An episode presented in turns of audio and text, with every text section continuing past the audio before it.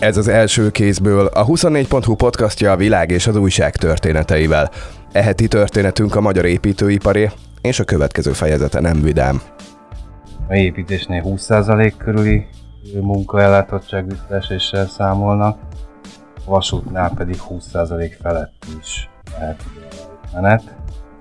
Ez azért érdekes, mert ugye ezek az alágak, ezek többnyire a NER közeli cégeknek az alászterületei, és eddig irtózatos profitabilitással működtek.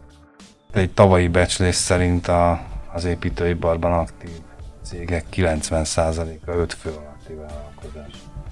Tehát elképesztő módon szétaprózódott ágazatról beszélünk. És hát egy ilyen szűkülés, vagy egy ilyen nagyobb visszaesés hatására nagyon sokan kihullanának ugye a körből. Én Pál Zsombor vagyok, ezúttal is én kérdezek.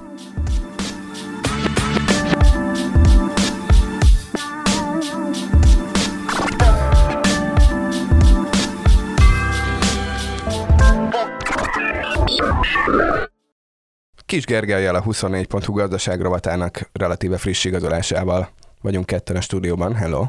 Szia!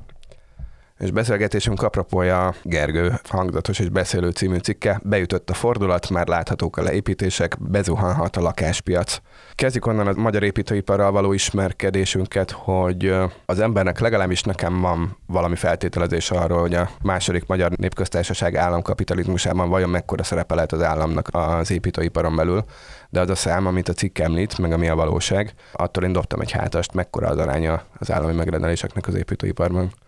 Hát körülbelül 60%-os. És amikor azt mondják, hogy állami beruházás, visszafogás van, hogy eufemisztikusan fogalmazzunk, tehát hogy ezeknek a kétharmadát lenyírbálják, tehát a magyar építőipari megrendelések 40%-át eltüntetik, hogyha 5-es matekkel végig menjünk azon, hogy mennyi a 60% kétharmada, akkor milyen beruházásokról van szó? Pusztán stadionra, meg vasútra, vagy a Jász-Nagykúszolnok megyei kisközségek óvodáira is? Összességében azt jelentette be Csepregi Nándor, az Építési és Beruházási Minisztérium miniszter helyettese, hogy 2100 milliárd forint értékben összesen 284 építőipari beruházást fognak felfüggeszteni. Na most hát azóta kiderült, hogy az ÉVOSZ, tehát a Szakmai Szövetség szerint ez 2021-es áron van számolva, és az idei áron elérheti a 2500 milliárd forintot ezeknek a beruházásoknak az összértéke, ami hát most már a minisztérium szerint is helytálló számítás lehet. Ahogyha meg nem valósuló beruházások, akkor nem kicsit mindegy, hogy mennyiben nem kerülnek? Vagy ezek olyan bevételek, amikkel ezek a cégek, akik az ÉVOSZ-ban vannak, részben számoltak? Hát eléggé számoltak vele, és hát ez ugye az inflációt is tükrözi, hogy 400 milliárddal hozzávetőlegesen megdobta a kieső értéket. Itt nagyon sokféle beruházásról van szó, tehát az iskolaépítésektől kezdve egészen az M7-est a Zalaegerszeggel összekötő főútig, vagy akár említhetjük még a Testnevelési Egyetem felújításának, illetve beruházásának második ütemét, ami 70 milliárd forint körüli beruházási értékkel van jelen, és ez most, hát ahogy a minisztérium számítja, olyan körül 2025-2026 környékéig be lesz fagyasztva. Tehát addig nem tudják újraindítani. Most hát itt az alágazatok között sok különbség van. Ugye megint csak a szakmai szervezet úgy becsüli, hogy az építőipar munkalehetőségeit jövőre, illetve 2024-ben átlagosan 15%-kal csökkenti majd ez a mostani beruházási stopp, de hát ez bizonyos alágazatokban magasabb is lehet. Ebben különösen érintett az útépítés, a mélyépítés, illetve a vasútépítés is. A mélyépítésnél 20% körüli munkaellátottság visszaeséssel számolnak, a vasútnál pedig 20% felett is lehet ugye a lejtmenet. Ez azért érdekes, mert ugye ezek az alágak, ezek többnyire a NER közeli cégeknek a vadászterületei, és eddig irtózatos profitabilitással működtek, vagy lehetett ezekben az alágazatokban megrendeléshez jutni.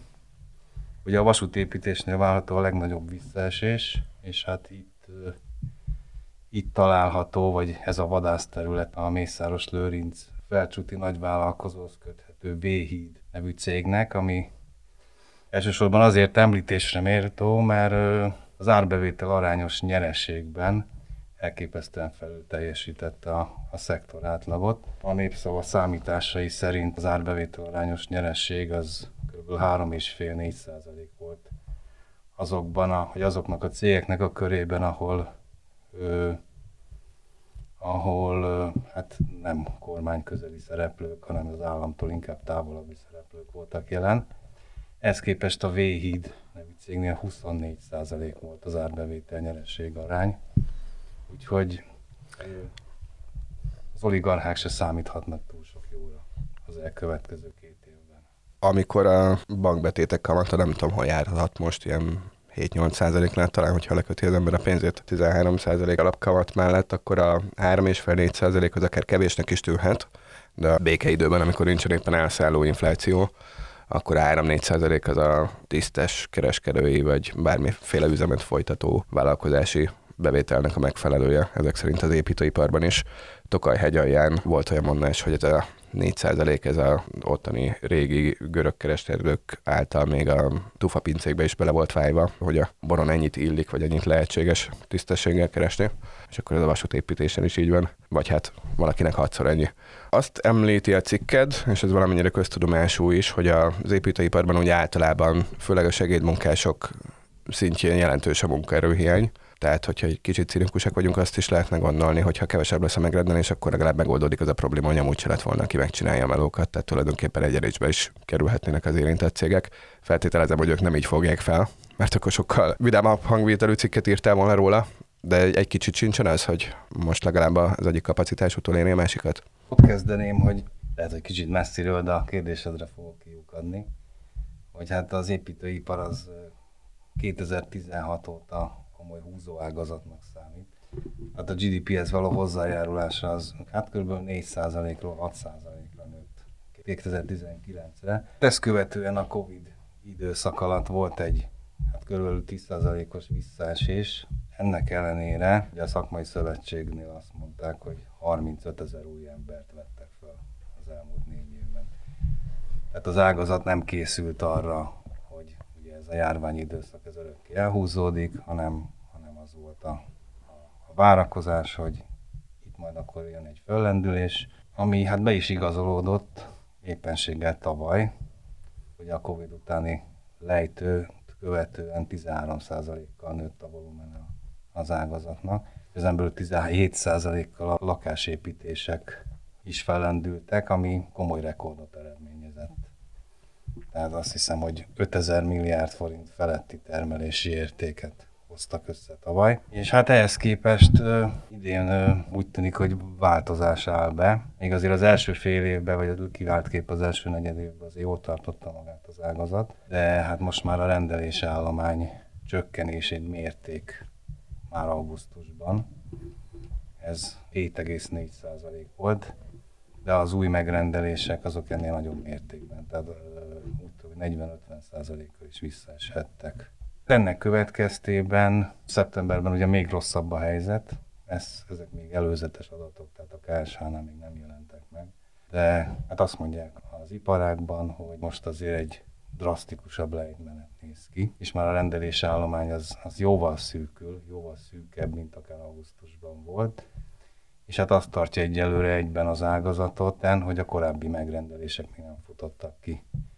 Tehát azokat teljesítik, de hogy mi lesz a jövőben, hát különösképp az állami beruházások visszavágása miatt, az óriási bizonytalanságot okoz.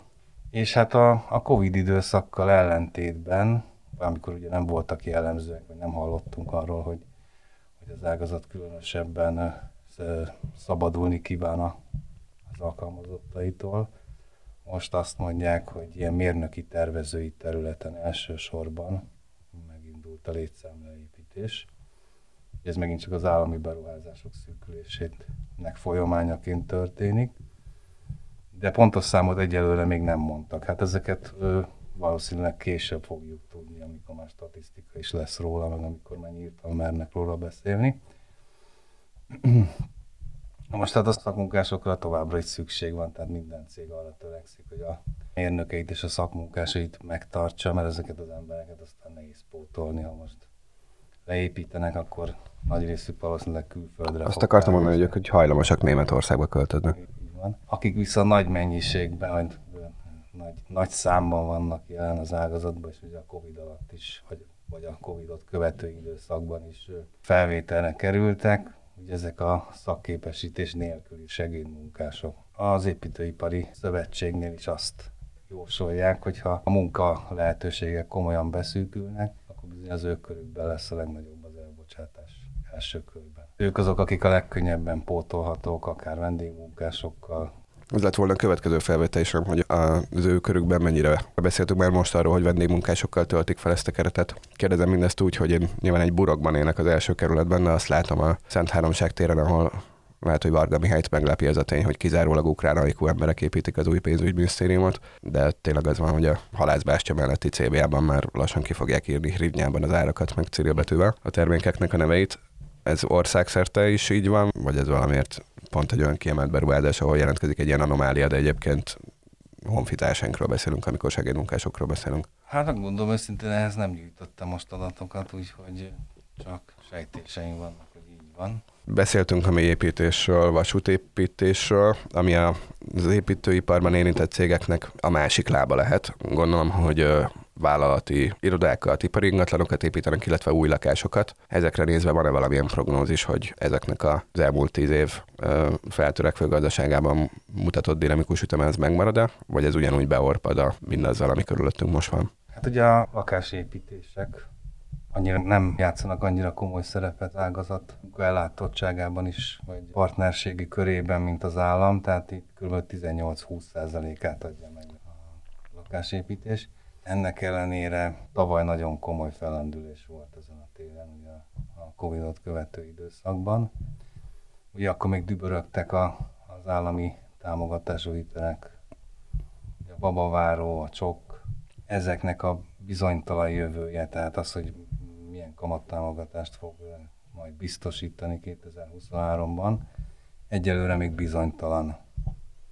Orbán Viktor miniszterelnök már beharangozta nemrégiben, hogy lesznek családtámogató programok jövőre is, de csak decemberben fog kiderülni, hogy a kormány ez hogyan és milyen kondíciók mellett tervezi majd bevezetni. Egyelőre azt tudni, hogy rendkívüli módon elszálltak a kamatok. Most már a lakossági jelzálog hiteleknél azt látjuk, hogy 10% körüli, vagy akár a fölötti hitelkamatok vannak, amit ugye hát a lakosság nagy része azért nem bír, vagy nem kíván ilyen feltételek között eladósodni. És hát ugye látjuk az inflációs számokat, meg akár a boltba is, ha belátogatunk, akkor leesik az állunk, hogy mi történik az árakkal.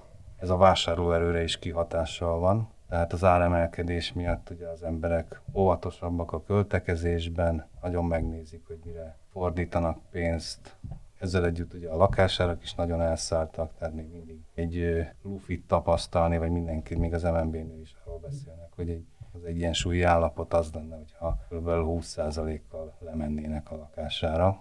Na most hát ilyen körülmények között nincs sok jó kilátás a lakásépítési alágazatnak. Ugye ők azt mondják, hogy ha ez a trend nem változik, és a kormány nem dönt úgy, hogy 5%-nál nem magasabb kamatplafonnal rendelkező kamattámogatási programot bevezet, az nem történik meg, akkor a felére csökkennek a lakásépítések 2023-ban. Ami aztán, hát igen, hatalmas érvágás lenne még az állami beruházások szűkülése mellett is. Valószínűleg ez nem így fog történni, tehát valószínűleg meg fogják támogatni azért az áldozatot, így a bankrendszeren keresztül. Meglep egyébként, hogy erre azt mondod, hogy ennek révén meg fogják támogatni az ágazatot, mert ez úgy hangzott, mint hogy a dinnyetermesztőktől a tanárokig mindenki minden évben egyébként ezen a szélességi körön, de ebben az évben különösen azt mondja, hogy jó lenne, hogyha megmentene minket az állam, de hát az állam ezeket meg se szokta hallani, nem hogy megtenni. Az új lakásépítés az ennyire kedves terület volna? Hát nem, ugye ez összefügg azzal, hogy a családtámogatást, amit hát erősen túlexponál a magyar kormány. Ezek családtámogatási lépések lennének, ki lehet tenni az ablakba, a kormánypropaganda egyik sarokköve, és hát lényegében jóléti programról van szó.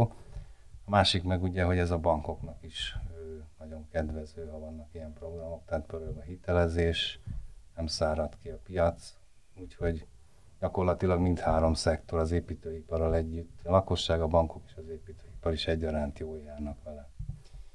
Ilyen tekintetben azért nem hasonlítható össze azzal, hogy a legszegényebbekkel most éppen ki akar szúrni a kormányzat, vagy legalábbis cserbe hagyja őket. Számtalan területet tudnék mondani, ami ezt találtam, azt jött, de te melyikre gondolsz most? Ja, hát ugye van ez a semmilyenféle benyújtott törvényjavaslat alapján, hogy az állam csak akkor segít a legszegényebbeken, ha ezt már az egyházak, illetve az önkormányzatok nem képesek megtenni. Még egy felvetés van a cikkedben, ami egyfajta bentőv lehetne az ágazat egyes szereplői számára. Ők abban bíznak, hogy egyelőre nem biztosan megérkező Európai Uniós pénzeknek egy jelentős része föl van címkézve úgy, hogy épületfejlesztési, energiahatékonysági beruházásokra kell ezeket elkölteni. Mekkora részének nyújthat ez mentővet? Tud-e épületet korszerűsíteni az, aki ügyesen tudott, nem tudom, szerkezetet építeni? Vagy ezek specializált cégek? És akkor jelentős hozzáértésemen demonstráltam az építőipar szegmentáltsága felé. Pontos becslés erre nincs. Úgy becsülik, hogy ennek az ehhez köthető plusz források 60%-a menne energetikai és fenntarthatósági célú projektekre, és ennek az összegnek a 3/4-ét építéssel együtt járó beruházásokra kellene fordítani a becslések alapján. Hát a szakértelem, ahogy kérdezted, az nem biztos, hogy mindenkinél megvan, de a cégek, különösen a közepes és nagyvállalatok körében ez biztosan megvan. Semmiképpen nem vitatnám a Mészáros Lőrinctől a tanulás képességet, hogy gyorsan ebben is kigyúrja magát. Igen, szerintem ez az ágazat komolyabb szereplői számára egy nagyon kedvező lehetőség lenne, és nagy falat lenne. Hát egyelőre nyitott kérdés, hogy mikor egyeznek meg, és milyen feltételekkel, lesz-e pénzmegvonás, ha esetleg nem lesz, akkor pedig milyen gyorsan áramlanak be majd ezek a források. Hát sokan becsülik, vagy több közgazdást úgy becsüli, hogy lassan, mert ugye a költségvetés helyzete az most eléggé kedvezőtlen, és hát a finanszírozásban részt kell venni a magyar államnak is. 20%-ok körüli önerővel most. És ráadásul azon hallgatóink kedvéért, akik még nem finanszíroztak, vagy előfinanszíroztak uniós projekteket, mondjuk, hogy ez úgy néz ki, hogy alapvetően kifizeti a magyar állam, aztán, hogyha rendben vannak a papírok, akkor az unió elutalja projektenként a pénzt, ami szívás akkor, amikor az a rész nem működik, hogy először kifizeti a magyar állam, aztán majd jön a pénz, mert a magyar államnak éppen elfogyott a pénze. Így van. Hát ez ebből a szempontból lassíthatja, vagy gyengítheti a projektek hatékonyságát, hogy amennyiben ugye az építőiparban valóban komolyabb elbocsátásokra kerül sor. Ez ugye azt jelentheti, hogy elsősorban a kisvállalkozásokat érinteni. Hát egy tavalyi becslés szerint az építőiparban aktív cégek 90%-a 5 fő alatti vállalkozás. Tehát elképesztő módon szétaprózódott ágazatról beszélünk. És hát egy ilyen szűkülés, vagy egy ilyen nagyobb visszaesés hatására nagyon sokan kihullanának, gondolva bármelyik kisebb cégre, vagy egyéni vállalkozóra, ugye rögtön fölírja azt, amit megkeres. Nincs olyan plusz forrása, amivel képes lenne túlélni egy nehezebb időszakban. Ez egyfajta piactisztulást is hozhat, amellett, hogy a cég struktúrát egy egészségesebb mederbe tereli, mégpedig olyan módon, hogy a szakma szerint is rengeteg a kókler az építőipari cégek között, akik ugye fércmunkát végeznek, vagy túláraznak, akár egy fürdőszoba felújítás, vagy padlózás, tapétázás során ezzel azért elég sokunk szembesült, vagy szembesül továbbra is. Azok a cégek, amelyek szakértelemmel bírnak, és akár képesek arra is, hogy épületenergetikai felújításokat végezzenek, azok bizonyára talpon maradnak a piacon. Szintén egy másik következmény lehet a hatékonyság javulás. Tehát Magyarország jelenleg nagyon rosszul áll a hatékonyságot tekintve. Az évosz becslése szerint 15 millió forint per fő per év. Ami a hatékonysági mutatót tükrözi, ez Németországban körülbelül vagy megközelítőleg 4-szer annyi, mint nálunk. Fejenként ennyi hozzáadott értéket állít el a munkavállaló. Ez azért van, mert a legjobbjainkat elküldtük Németországba, hogy felhúzzák az ottani statisztikát. Ez is benne van a pakliban szerintem. Köszi, hogy mindezeket elmondtad, és hajrá nem kóklerek. Hajrá. És köszönöm nektek is, kedves hallgatók, ez volt az első kézből. A héten már a harmadik epizód jelent meg új gazdasági podcastunkból, a Dellából. Ha ezt a részt idáig hallgattátok velünk, sanszos, hogy az is nektek való. A Dellát és a 24-et is írjátok be a Spotify vagy Apple keresőbe, és akkor nem csak kiváló olasz podcastokat fogtok találni, de a miénket is. Pénteken még 3.30 is jön, ez a podcast pedig jövő héten jelentkezik legközelebb egy újabb témával. Kis Gergely mellett Pál Zsombort hallottátok.